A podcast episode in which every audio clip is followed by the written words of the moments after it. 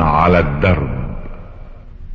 برنامج يومي يجيب فيه أصحاب الفضيلة العلماء على أسئلة المستمعين الدينية والاجتماعية. البرنامج من تقديم وتنفيذ سليمان محمد الشبانة. بسم الله الرحمن الرحيم. أيها السادة المستمعون السلام عليكم ورحمة الله وبركاته. ومرحبا بكم في لقائنا هذا الذي نعرض فيه ما وردنا منكم من أسئلة واستفسارات على سماحة الشيخ عبد الله بن محمد بن حميد رئيس مجلس القضاء الأعلى. مرحبا بسماحة الشيخ. مرحبا بكم وبإخواننا المستمعين. أول رسالة وردتنا سماحة الشيخ من حائل من محمد متعب الفلاج. يقول فيها آه، أرجو أن تكون هذه الرسالة على فضيلة الشيخ عبد الله بن محمد بن حميد. والسؤال الأول هل صحيح أن الرسول صلى الله عليه وسلم قبل الهجرة خير للهجرة بين المدينة المنورة أو حمص الشام؟ أفيدونا جزاكم الله خير. بسم الله الرحمن الرحيم. يا أخ محمد متعب الفلاج من حائل. تقول هل ثبت أن الرسول صلى الله عليه وسلم خير في مهاجره بين مكة وحمص الشام؟ نقول لك يا أخي محمد ليس هذا بصحيح فإنه لم لم نعلم أي حديث ما أن الرسول خير بين المدينة وبين حمص الشام وإنما المعروف أنه قال أريد دار هجرتكم أنها أرض سبخة ذات نخيل. قال فكانوا يرى أنها هي المدينة أنها يرى أنها هي اليمامة. ولكن هدي إلى المدينة إلى المدينة المنورة فهاجر إليها. فالهجرة فمقر هجرته كان متردد بين اليمامة وبين المدينة لكنه هاجر صلى الله عليه وسلم إلى المدينة. أما مهاجره أو أنه أري بين المدينة وبين حمص فهذا لا أعلم له أصلا والله أعلم. أيضا يقول كنت أصوم كل يوم خميس واثنين وغضبوا علي أهلي ومنهم والدي ووالدتي. فماذا ترون نحو هذا؟ يا أخ محمد متعب الفلاج من حائل تقول إنك تصوم يوم الاثنين ويوم الخميس وأن والدك ووالدتك غضبا عليك. لا ينبغي لهم أن يغضبوا عليك فإن صوم يوم الاثنين وصوم يوم الخميس مشروع. جاءت به الأحاديث. كان النبي صلى الله عليه وسلم يصوم يوم الاثنين ويوم الخميس ويقول إنهما يومان تعرض فيهما أعمال العباد على الله وأحب أن يعرض عملي وأنا صائم. هذا يدل على مشروعية صيام هذين اليومين. وفي يوم الاثنين سئل النبي صلى الله عليه وسلم عن صوم يوم الاثنين فقال ذلك يوم ولدت ذاك يوم ولدت فيه وبعثت فيه وأنزل علي فيه. فهذا هو المسوغ لصومه أيضا. كان يصوم يوم الاثنين لأنه يوم تعرض فيه الأعمال على الله ويوم ولد فيه الرسول وأنزل عليه فيه وبعث صلى الله عليه وسلم في يوم الاثنين فكان يوم الاثنين لهذه الخصال الثلاث يوما فاضلا. لهذا كان الرسول يصومه. ويوم الخميس أيضا جاءت الأحاديث بفضل يوم الخميس وأن أعمال العباد تعرض على الله يوم الخميس. فلا ينبغي لوالديك أن يغضبا فيما إذا عملت عملا صالحا تتقرب به إلى الله. بل كان الأولى في حقهم بل والمتعين أن يشجعاك ويشكراك على ما قمت به من عمل صالح والتقرب إلى الله سبحانه وتعالى بما شرعه رسول الله صلى الله عليه وسلم من صوم يوم هذين اليومين والله أعلم. سؤاله الثالث يقول هل صحيح أن في الجنة نهر اسمه رجب وأنه لا يشرب منه أحد إلا من صام يوما من شهر رجب؟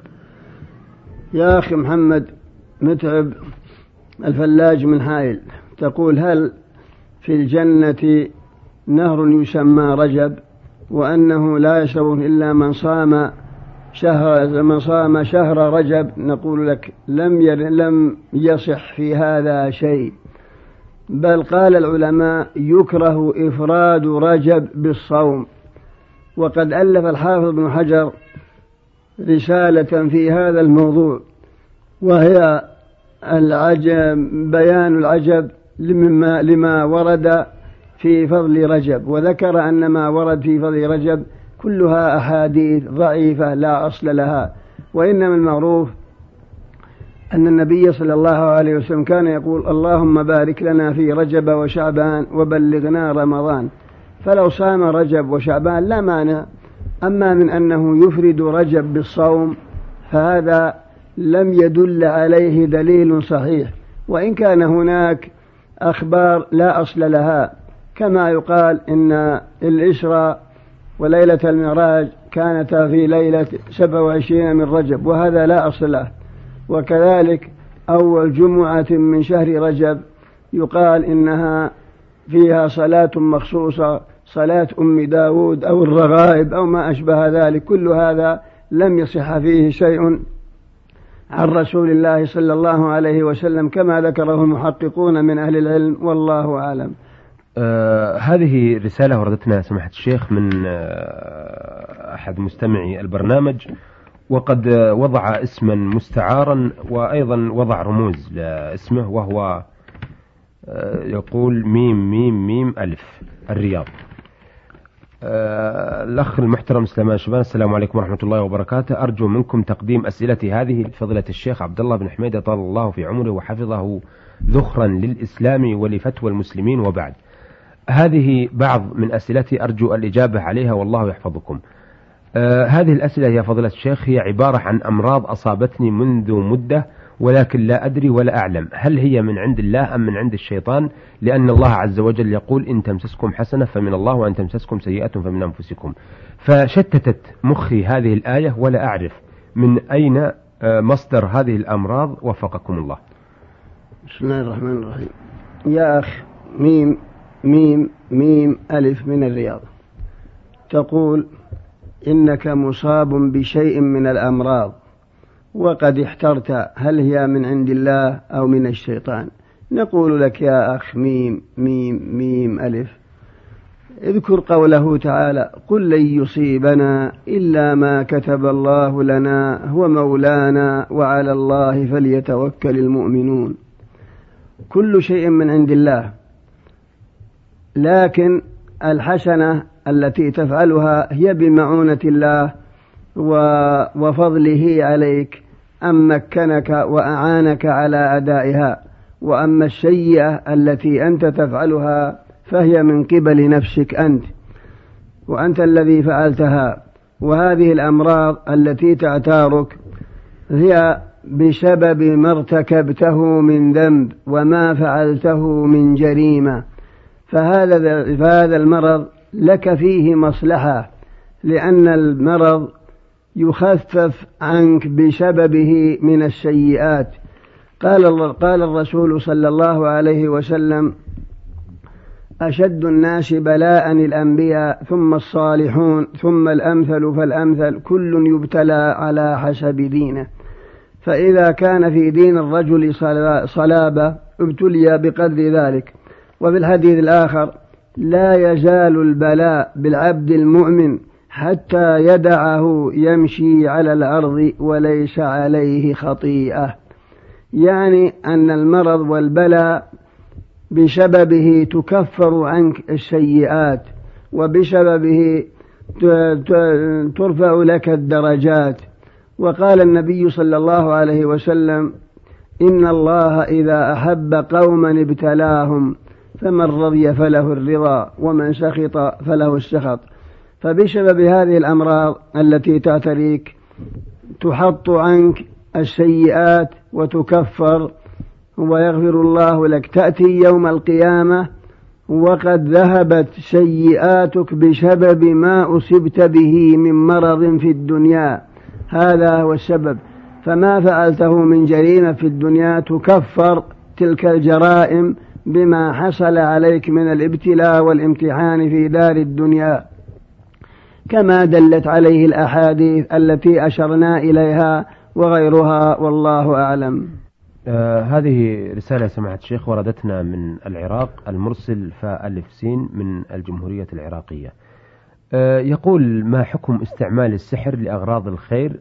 فأنا شاب في الثامنة عشرة من عمري أردت أن أتزوج من فتاة أحبها حبا جما بطريقة شرعية. ولكن والدها لم يقبل وبدون أي سبب أساسي ومهم. ولذلك أريد أن أتزوج من هذه الفتاة بطريقة السحر. فهل يجوز هذا وأنا أعرف أن والدها على غير حق وحول عدم الموافقة بدون سبب. وفقكم الله.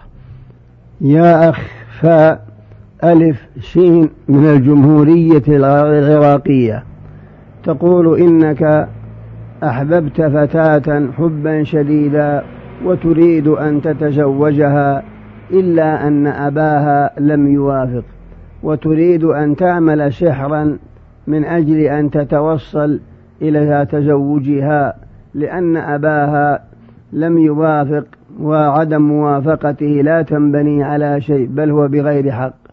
فهل يجوز لك استعمال السحر؟ نقول لك يا أخ فألف شين لا يجوز لك استعمال السحر مهما كانت الحالة.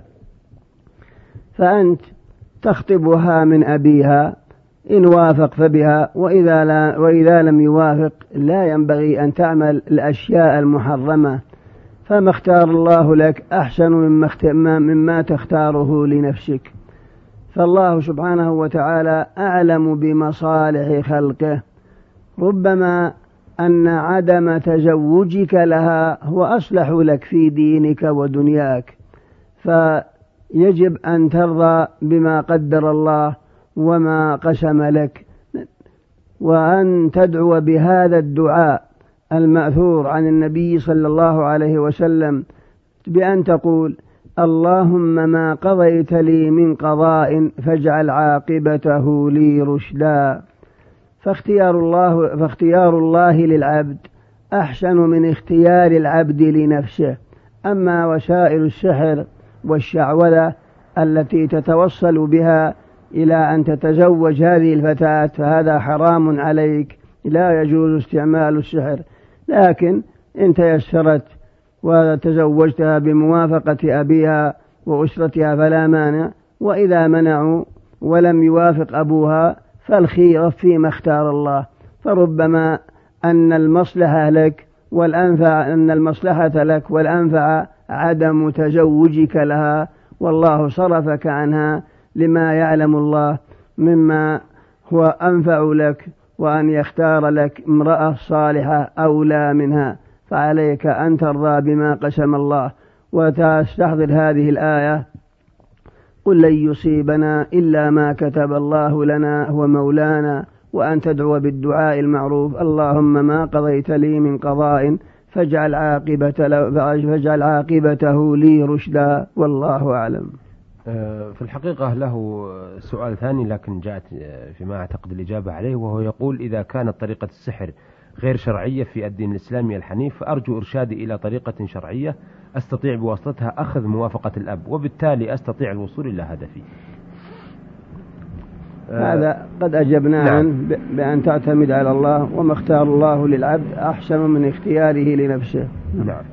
آه هذه رسالة وردتنا من الخرج من عبده علي عبد الله جوشان سفياني. يقول فضيلة الشيخ أقدم لفضيلتكم سؤالي هذا وفيه أرجو إعطاء الجواب عليه وهو كما يلي هل يجوز أن أتجوز بجوزة وهل وهل وأهلي غير راضين عليها علما أن نحب بعضنا من مدة طويلة؟ أفيدونا؟ أثابكم الله.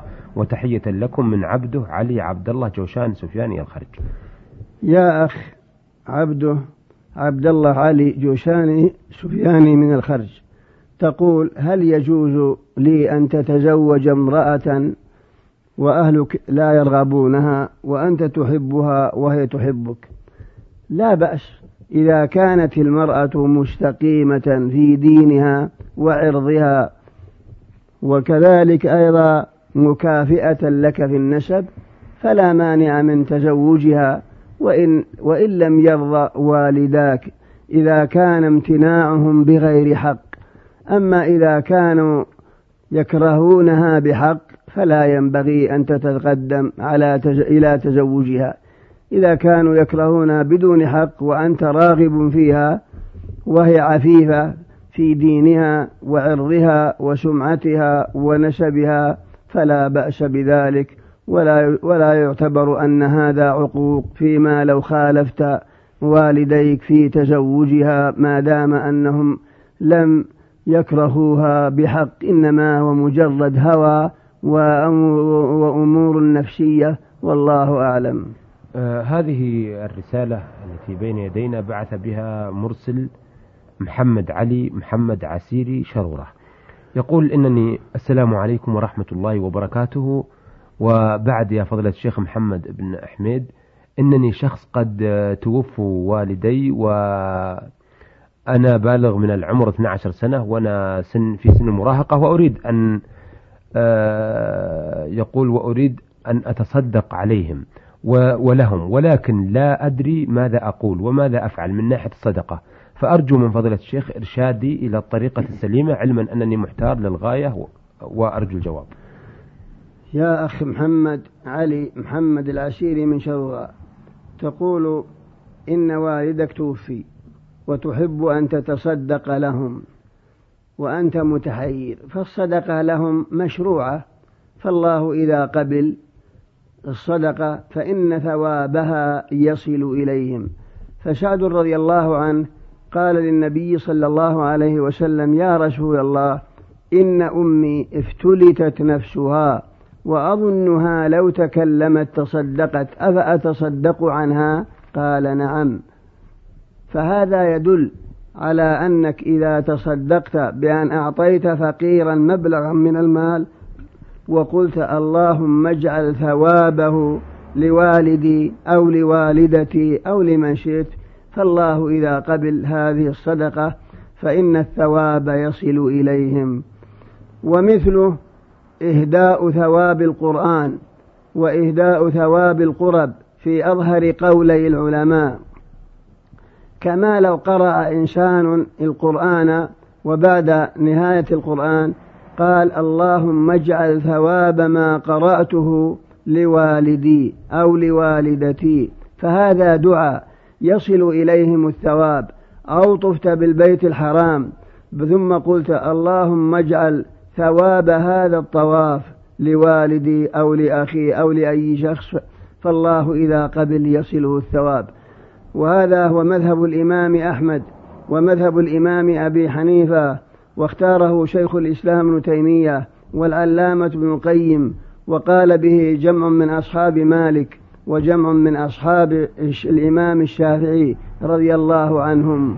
فإهداء الثواب إلى الميت يصل إذا الله قبل لأنه ضرب من الدعاء كما قاله الإمام ابن الصلاح وغيره والله أعلم.